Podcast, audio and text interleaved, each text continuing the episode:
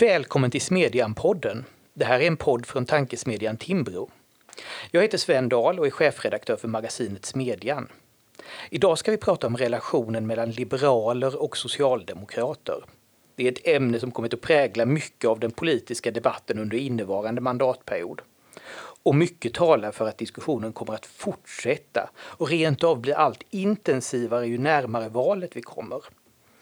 Idag tänkte jag dock att vi skulle höja blicken från januariöverenskommelsen och diskussionerna om riksdagens två liberala partier, Centerpartiet och Liberalerna, och deras vägval inför kommande val. Utan snarare sätta den här frågan i en mer ideologisk och historisk kontext. Häromveckan publicerade Dagens Nyheters kultursida en artikel där redaktörerna för tidskriften Liberal Debatt, Emma Höön Bustos och Matilda Molander tillsammans med den socialdemokratiska tidskriften Tidens chefredaktör Payam Mola argumenterade för att socialdemokratin och liberalismen delar viktiga ideologiska övertygelser som skulle kunna ligga till grund för ett gemensamt politiskt projekt.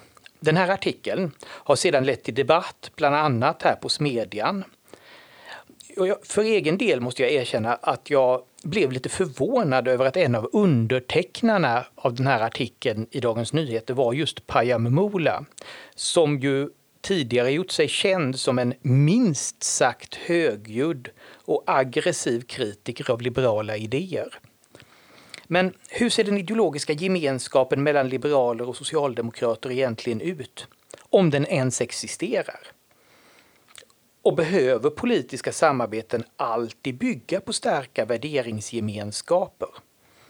Och hur har socialdemokrater och liberaler historiskt sett förhållit sig till varandra?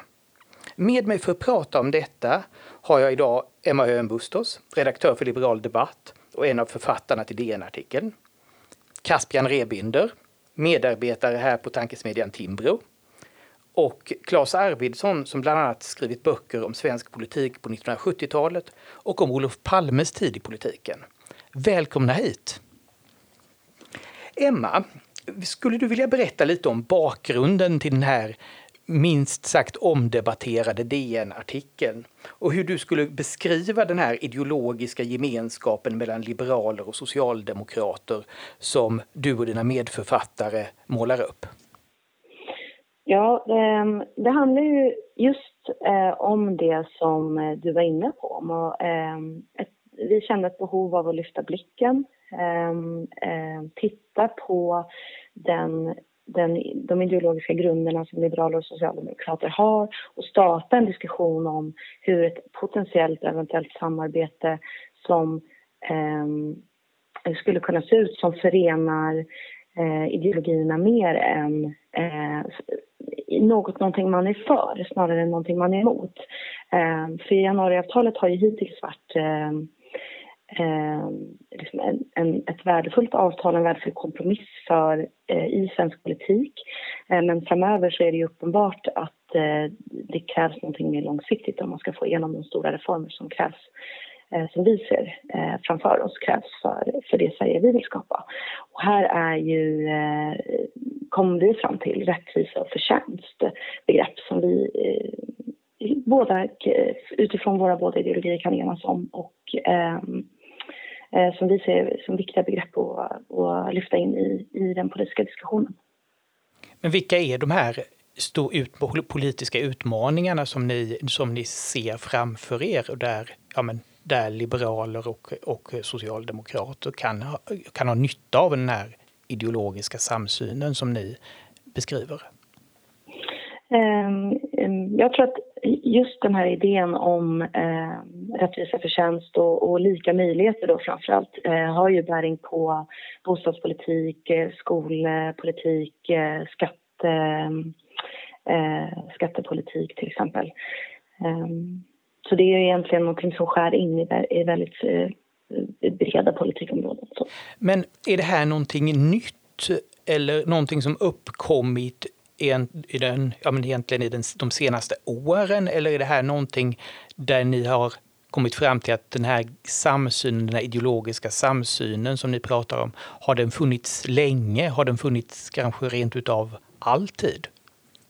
Jag tror att Ehm, um, ideologier är ju stora och spretiga rörelser men vi pratar ju um, i vår text i Smedjan till exempel om att uh, socialdemokratin har en viktig liberal ådra. Uh, och det är också när den liberal, liberala ådran är som starkast som socialdemokratin också är som bäst. Um, man, historiskt sett har ju liberaler och social, socialdemokrater förenats kring Ehm, kring till exempel genomförandet av rösträtten. Ehm, man har eh, haft en gemensam syn på statsindividualism ehm, i vägran att acceptera att individen ska, ska acceptera sin lott i livet, framtidstro, optimism och så vidare. Det vi är ute efter är att, att eh, formulera ett nytt projekt för, för liberalismen och socialdemokratin. En ny berättelse och en ny identitet som man kan enas kring. Ehm, att, ehm, vi vill liksom gå vidare från, från den identiteten att man tillsammans genom eh, till exempel eh, införde röst, allmän rösträtt eh, för hundra år sedan. Eh, och, och, och skapa en mer framåtblickande berättelse helt enkelt. Det går väl inte att komma ifrån just det här som du var inne på lite också att det här måste ses mot bakgrund av kanske januariöverenskommelsen och att den faktiskt mer handlar om att vara emot saker. Precis, precis. Um, och jag vill också understryka att det här, den, den, den, här typen av idéprojekt som vi har gett oss på, det betyder, det, vi har inga ambitioner att radera våra, ideolo, att, våra ideologiska utgångspunkter eller att våra ideologiska meningsskiljaktigheter. Uh, utan det vi ser för oss är ju um, att försöka hitta gemensamma kontaktytor um, mellan ideologierna. Caspian, du reagerade på den här artikeln i DN och skrev själv en artikel hos median med rubriken Den som hatar liberalism delar inte värderingar med liberaler. Vad är det stora problemet med resonemangen i DN-artikeln tycker du?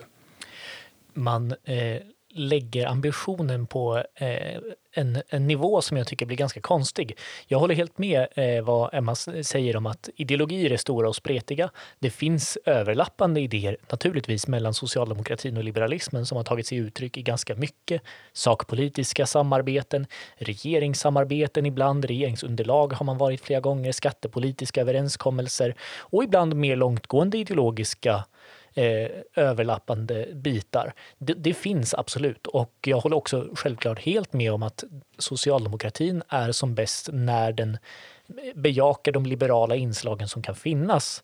Eh, det jag däremot tycker att eh, de, de tre författarna missar i texten är de skillnader som faktiskt verkligen finns. Att man lite, nu säger ju Emma att hon inte vill utradera skillnaderna mellan ideologierna. Men i den här DN Kulturartikeln så skriver de att eh, liberalismen och socialdemokratin har en, en samsyn kring frihet, rättvisa eh, och, och möjligheter för individer att söka sin lycka. Och det har man ju inte. Här skiljer sig eh, ideologierna enormt mycket, vilket jag tycker illustreras också av eh, att, som, som du själv nämnde i inledningen, att det är Pajamola som har skrivit den här artikeln. Han har gjort sig eh, känd som en förespråkare av den postliberala socialdemokratin. Han vill rensa ut de liberala inslagen i arbetarrörelsen. Han, han har skrivit att liberalismen eh, är en sjukdom som ska dö. Eh, det är ganska hårda ord. Han vill inte ha så mycket liberalism med. Eh, att då säga att han delar värderingar eller ha samsyn kring rättvisa, jämlikhet, frihet med eh, liberaler som, eh, som Emma Hörn Bustos och Matilda Molander eller för den delen du och jag. Det, det tror jag är bara vilseledande och inte särskilt konstruktivt. Jag tror det är mycket mer relevant att säga att eh, det finns vissa överlappande fragment i ideologierna och de kan man bygga proje politiska projekt på eller inte. Argumentera för att de här konfliktfyllda koalitionerna kan vara konstruktiva eller värdefulla jämfört med alternativet. Men man gör, ger sig på ett mycket större eh, anspråk i den här artikeln och det anspråket tycker jag inte man lyckas uppfylla. Vad säger du Emma, tog ni i allt för mycket i den här artikeln i att måla upp en, en, en gemenskap som är större än vad den faktiskt är? Det tycker jag faktiskt inte. Jag tycker att ehm, eh, de gemensamma kontaktytorna mellan ideologierna är större än fragment. Ehm, det betyder inte, när vi pratar om samsyn så gör vi inga anspråk heller på att, ha, att den samsynen är heltäckande. Utan den samsynen gäller ju det vi pratar om i texten, vilket är synen på rättvisa och förtjänst. Ehm, och jag vill också tillägga att Pajamola är lika lite socialdemokratin eller representant för hela socialdemokratin som jag och Matilda är för liberalismen i Sverige. Ehm, vi, han är en kontroversiell debattör, men vi vill ju skapa ett samtal eh, och en diskussion om eh, där vi lyfter blicken om, om socialdemokratin, om liberalismen, eh, om de två ideologierna. Eh, och det är ju det vi, de, den diskursen och det samtalet för, för vi ju här också just nu till exempel och i alla de repliker och de reaktioner som vi har fått på texten. Eh, så jag tycker inte att vi, jag förstår eh, invändningen mot ehm, valet att skriva den här texten med Payam, just Pajamola, men han är också chefredaktör för tidskriften Tiden som är det, den idétidskrift som socialdemokratin ehm, eh, har. Så jag ser honom som en naturlig eh, motpart i en sån här diskussion. Eller samtalspartner snarare. Jag tänkte att titta på ett av de här begreppen som ni lyfter fram i, i texten, nämligen rättvisa. Där, där, där ni skriver att det är en av sakerna som förenar liberaler och socialdemokrater, alltså synen på rättvisa. Mm. Hur, hur, vill, du, vill du utveckla den tanken lite, Emma? Ja, alltså, det finns ju många teoretiska eh, liksom, eh, utgångspunkter och versioner av rättvisa och det går ju att debattera fram och tillbaka. Men det viktigaste vi eh, menar då, det är rättvisa som är kopplingen till lika möjligheter och eh, förtjänst. Det handlar om att acceptera olika utfall om vi också har lika möjligheter. Eh, och jag tror att det finns, för mig eh, och för Matilda Pajan så finns det en, en attraktiv radikalitet i idén om rättvisa och förtjänst och, och placera den i centrum för den politiska diskussionen i Sverige. Um, och det är ett projekt som Socialdemokrater också kan delta i. Vad skulle du säga, Caspian, kring detta? Har liberaler och socialdemokrater en gemensam syn på rättvisa? Nej, men den överlappar. det är klart att det finns likheter mellan eh, liberaler och socialdemokrater i vissa delar. Eh, och det finns eh, inte minst i, i om man kontrasterar det mot så att säga, en konservativ, klassisk konservativ syn som är lite mer i att man får leva med den lott man är född vid. Det finns en naturliga hierarkier och de ska man acceptera och, och eh, liksom, eh, anpassa sig till. Där har ju både liberalismen och socialdemokratin traditionellt haft en radikalitet och ett motstånd mot den typen av ärvda privilegier, eh, statusskillnader, hierarkier. Eh, där kan man absolut hitta vissa likheter. Men att därifrån säga att man har en gemensam syn på rättvisa, eh, då gör man ett väldigt stort hopp från att vara överens om vad, vad som inte är rättvist till en syn på vad som är essensen i rättvisa där liberalismen och socialdemokratin skiljer sig ganska rejält åt. Eh, socialdemokratin har en mycket mer, eh, i mycket högre grad eh, gruppbaserad, utjämnande och, eh, och som, eh, syn på rättvisa som också förstås är i hög grad, även om den är demokratisk och reformistisk, formad i en marxistisk tankevärld kring eh, konflikt mellan arbete och kapital, konflikt mellan olika samhällsgrupper, konflikt mellan eh, eliter och förtryckta. Medan liberalismens syn på rättvisa tar sin utgångspunkt på ett helt annat sätt i individualismen, i rättigheterna, i friheten som, som kärna även i rättvisebegreppet. För mig handlar det också om att jag tycker inte att man behöver ha en exakt likadan heltäckande, överlappande definition av rättvisa för att kunna enas om att det är ett viktigt begrepp där, som, kan, där vi, kan, som vi kan utgå från när vi eh, bestämmer vilken politik vi ska ha eh, i Sverige.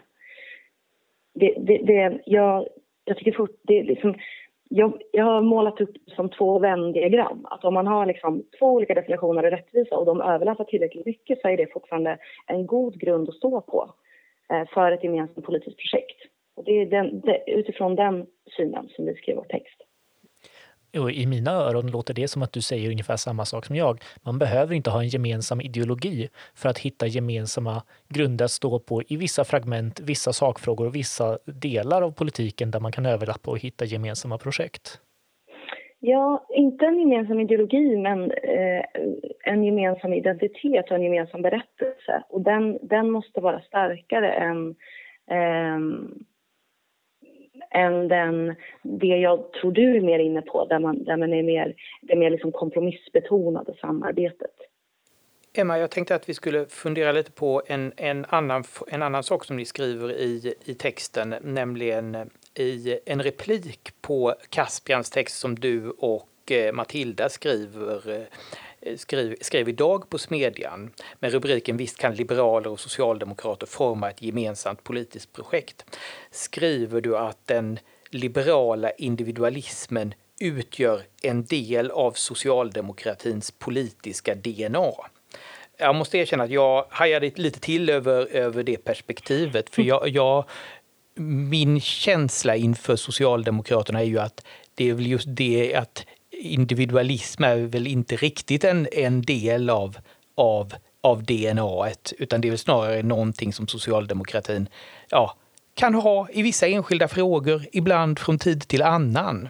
Men tvärtom är det ju så att, att Socialdemokraterna ja, men länge motsatt sig viktiga delar i det som vi kallar en liberal demokrati, alltså skydd för så individuella fri och rättigheter. Och en annan, sån här, en annan central del i det liberala tänkandet att bejaka företagande. Där är ju, där är ju ja, instinkterna hos socialdemokrater även idag långt ifrån individualistiska skulle jag säga. Så vill du berätta lite om hur, om hur om tankarna bakom den här formuleringen om individualismen? Ja, jag tycker att det är ganska okontroversiellt det jag skriver. Jag tycker ändå att socialdemokratin bygger på en idé om, om alla människors lika värde och, och möjligheter, förmåga att förändra sin livssituation. Um, den, man, vi, socialdemokratin och liberalismen delar ju synen på att den minsta enheten i samhället är individen. Um, att Ehm, vi delar också synen på statsindividualism som har varit väldigt stark och den är djupt rotad i socialdemokratin. Ehm, det är också de liberala ådrorna i socialdemokratin som har gjort den, liksom, den skandinaviska socialdemokratin mycket mer frihetlig än, än de, de, socialistiska regeringar som vi såg i, andra länder i Europa till exempel historiskt. Ehm, och det här betyder inte att man ska överhuvudtaget förminska de oerhörda övertramp som eh, socialdemokratin har begått mot individer i kollektivets namn genom historien. Men det är också då, det är när man har gått vilse eh, från, från de liberala inslagen som socialdemokratin också har gått vilse historiskt. Och, eh, så det är väl lite det jag, jag menar när jag skriver, när, eller vi menar när vi skriver den, eh, eh när vi formulerar oss på det sättet. Caspian, hur tänker du kring socialdemokratin och individualismen? Det, det, är en stor fråga. Så här, som, eh, som Emma säger så är det klart att det finns eh, individualistiska inslag i socialdemokratin. Eh, det har, har funnits individualism som har präglat stora delar av socialdemokratins historia i Sverige. Men man kan inte helt och hållet skilja på individualismen som idéströmning och individuella rättigheter, åtminstone inte om man ser individualism ur ett någorlunda liberalt perspektiv. Och när det kommer till just rättighetsskyddet där har ju socialdemokratin alltid stått på motståndarsidan och varit emot grundlagsskyddade rättigheter, varit emot lagråd som, har, som granskar huruvida nya lagar är förenliga med grundlagen, varit emot att eh, ge, ge rättighetskatalogen i regeringsformen ett starkare, starkare skydd, varit emot eh, att ta bort uppenbarhetsrekvisitet som man gjorde i grundlagsreformen 2010. Så alla de här skydden som finns för individualismen i praktiken har ju socialdemokratin varit emot. Sen att man ser den eh, individen som den minsta enheten, det är ju helt sant, men man ser ju också staten som den största och viktigaste enheten. Eh, för att citera, jag tycker att eh, Emma Henbustos och Matilda Molander skrev det väldigt fint själva eh, för ett, ett, par år sedan att eh, i vissa socialdemokraters idévärld står ingen sfär bortom politiskt inflytande. Staten och samhället är ett. Den frihet och mening som utforskas i kultur, konst och religion räknas inte utan det är i, poli i politiken som livets stora frågor ska undersökas och svaren skapas. Det här kopplar ju väldigt starkt an till individualismen. Så är det människor som själva och i gemenskap och i samarbeten och i företag och i föreningar ska hitta mening och, och eh, eh, mening och värde i sitt liv? Eller är hela samhället ett politiskt projekt där regeringar ska diktera uppifrån vem som, eh, vem som ska göra vad och vem som ska bli lycklig av vad? Och, och, det räcker inte med att man skriver under på ordet individualism utan här har vi en, även här en djup klyfta mellan olika sorters individualism och olika sorters skydd för eh, den minsta enheten. Vad tänker du där, Emma? Jag tänker att klyftan är djup, men att den inte är eh, oöverbryggbar. Och eh, att det som, det som är den stora skillnaden som definierar social, som jag tänkte skiljelinjen går mellan socialdemokrati och till exempel socialism eller, eller eh, ideologier ännu mer åt vänster är ju just synen på individen och individualismen. Det är ju det här som, som, som definierar eh, socialdemokratin i hög grad. Och det, det, det är de impulserna vi vill värna inom socialdemokratin och det är där vi ser potential till gemensamma kontaktytor.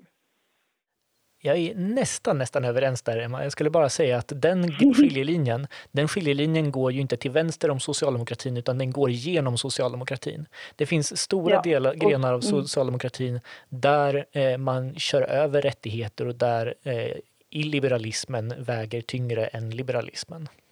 Nej, men det är en, jag ser det är en djupt oroande utveckling som vi ser inom socialdemokratin och inom den intellektuella vänsterrörelsen nu där, där eh, de, den typen av liksom rättighetssyn som du pratar om, Kasper, eh, undermineras allt mer. Och här ser jag det som en viktig uppgift som chefredaktör för en liberal tidskrift att värna de liberala impulser som finns inom socialdemokratin och kampanjen Mål att skriva under på eh, eh, liksom, en artikel och en text där, där det perspektivet värnas, då bidrar jag gärna till det.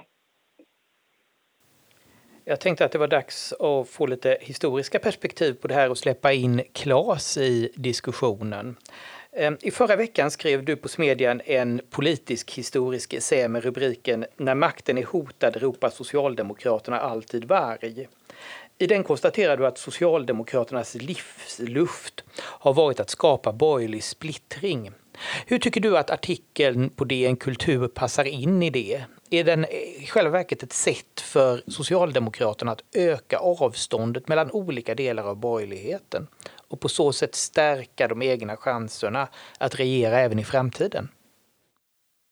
För det första så vill jag nog säga att eh, jag liksom är alltid eh, välkomnar alltid en eh, mer idéorienterad diskussion i den politiska debatten. Och, eh, och liksom ser också fram emot att eh, liksom centrala begrepp som förtjänst och rättvisa liksom blir bättre definierade i den fortsatta diskussionen.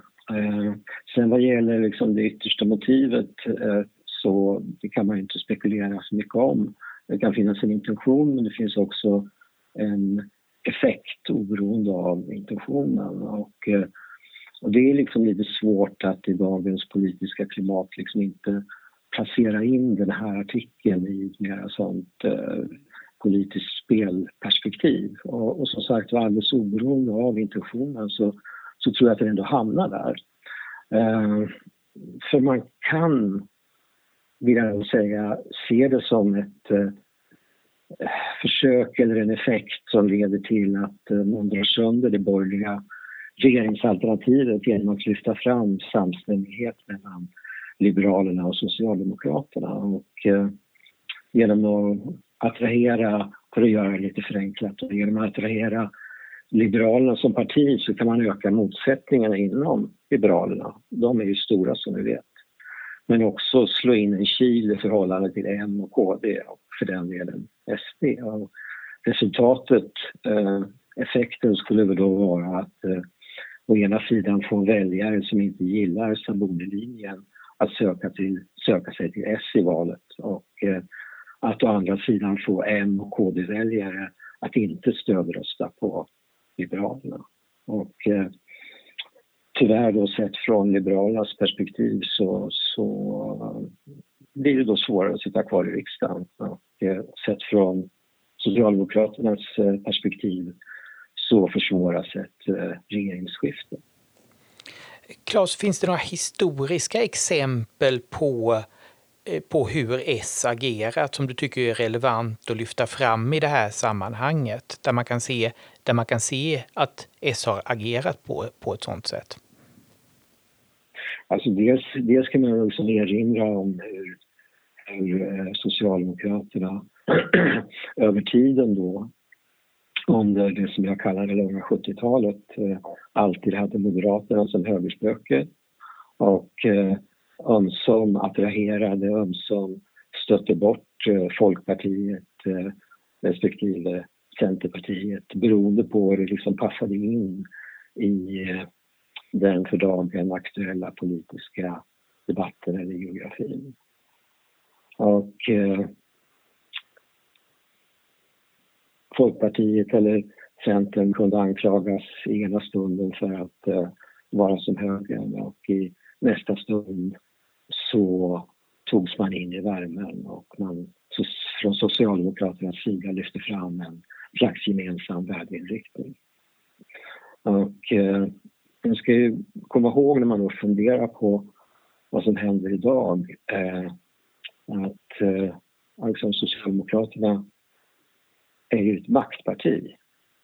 Vid eh, regeringsskiftet 1976 hade Socialdemokraterna suttit vid makten i en följd 44 år. Och efter det så har då partiet återigen haft regeringsmakten i omgångar. Nu senast i 2022 blir det liksom i åtta år. Och man ska också komma ihåg att alltså, Socialdemokraterna är ju fortfarande ett stort parti men en gång i tiden så var det mycket, mycket större. Socialdemokraterna var det stora partiet. Det är en partikultur som, som jag menar sitter i. Och, och den partikulturen, den, ja visst det finns eh, idéer och, och en idédebatt men Socialdemokraterna är i mångt och mycket ett maktparti som också beter sig mot sina partners på det sättet. Så att det är liksom när man ser tillbaka så, så, så kan man liksom utfärda en slags varning för politiskt våld i nära relationer. Och eh, för att ta ett exempel då från den här tiden som jag skrivit om eh, så när Torbjörn Fälldin tvingades erkänna att han inte nådde ända fram i fråga om kärnkraftens avveckling så följer regeringen Fälldin 1. Och det naturliga valet eh, 78 det hade ju varit en regering bestående av Moderaterna och Folkpartiet. Istället så manövrerade Folkpartiet och Socialdemokraterna fram minoritetsregeringen Ola Ullsten som bara bestod av Folkpartiet. Så tillträdde den och i början så gick det ganska bra. Inledningsvis så steg stödet för Folkpartiet och resultatet var att eh, Socialdemokraterna att Olof Palme vände sig bort från Folkpartiet och eh, kritiken utbröt. Ett annat exempel eh, kan ju vara att eh, efter den borgerliga valsegern 1979 så stod en marginalskattereform högt på agendan för trepartiregeringen. Socialdemokraterna sa nej, eh, men problemet med marginalskatteeländet kvarstod. Och, eh, Socialdemokraterna de ville liksom inte riktigt ta i marginalskattefrågan för sig utan ville istället ha en bred översyn av skattesystemet. Och eh, diskussioner inleddes på våren 81 och eh, det resulterade i det som kallas för den underbara natten där Socialdemokraterna gjorde upp med Centerpartiet och Folkpartiet.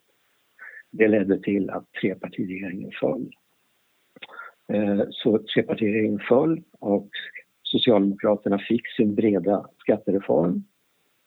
Och vad hände sen? Eh, jo, eh, bildades, bildade de båda mittenpartierna en ny minoritetsregering skulle man kunna tycka att eh, skulle kunna finnas någon slags eh, lite försonande hållning från Socialdemokraternas sida. Men istället så hävdar man med en fas att nyval borde ha utlysts. Och med tanke på tanke att eh, Socialdemokraterna och eh, Palme han klagade för sin del över att, eh, att eh, de borgerliga bedrev hänsynslös blockpolitik efter att alldeles nyligen då gjort upp med Socialdemokraterna. Och ett resultat har ju då varit att, eh, att man lyckades slå in en förtroendekil mellan de borgerliga partierna som det tog mycket lång tid att överbrygga. Emma, finns det en risk att liberaler lånar ut sig till den här typen av maktpolitiskt spel som Claes beskriver? Ehm, jag är den första att skriva under på att man inte ska vara naiv inför socialdemokratins eh, maktspel. Det har jag själv sett i praktiken när jag jobbade som tjänsteman i regeringskansliet under förra mandatperioden. Men borgerligheten är ju redan splittrad och L har gjort ett ganska bra jobb med att splittra sig självt oavsett eh, vad Socialdemokraterna håller på med. Eh, och jag tycker att det behövs för Alliansen var ett framgångsrikt projekt med en tydlig vision för Sverige. Det handlade väldigt mycket om att bygga upp en gemensam vision, en gemensam identitet. Eh, vilket också gjorde att man kunde genomföra väldigt eh, effektivt, effektivt genomföra väldigt, väldigt mycket bra politik. Men den är död nu och då är frågan, vad ska vi bygga upp istället? Eh, en, ett annat, en alternativ berättelse håller på att skapas i vad man nu vill kalla om det ett högerblock eller ett konservativt block. Eh, den berättelsen har påbörjats. Det är en diagnostisering av tillstånd. Den innehåller ännu inte så mycket sakpolitik. Eh, men jag tror att det finns andra berättelser att skapa och andra identiteter att skapa. Och det är den diskussionen vi vill påbörja. Något som slår mig när jag läser både din, Emmas eh, och Caspians artikel är ju att ni båda är överens om att socialdemokrater och liberaler mycket väl kan komma överens om sakpolitik i riksdagen. Vilket ju inte är så konstigt. Partier som står långt ifrån varandra ideologiskt brukar ganska lätt kunna hitta samsyn. Det är också någonting som den här mandatperioden visat gång på gång, inte minst när ja, moderater, vänsterpartister, kristdemokrater och sverigedemokrater gjort gemensam sak. Så frågan är ju hur politiskt samarbete hänger ihop med ideologisk gemenskap.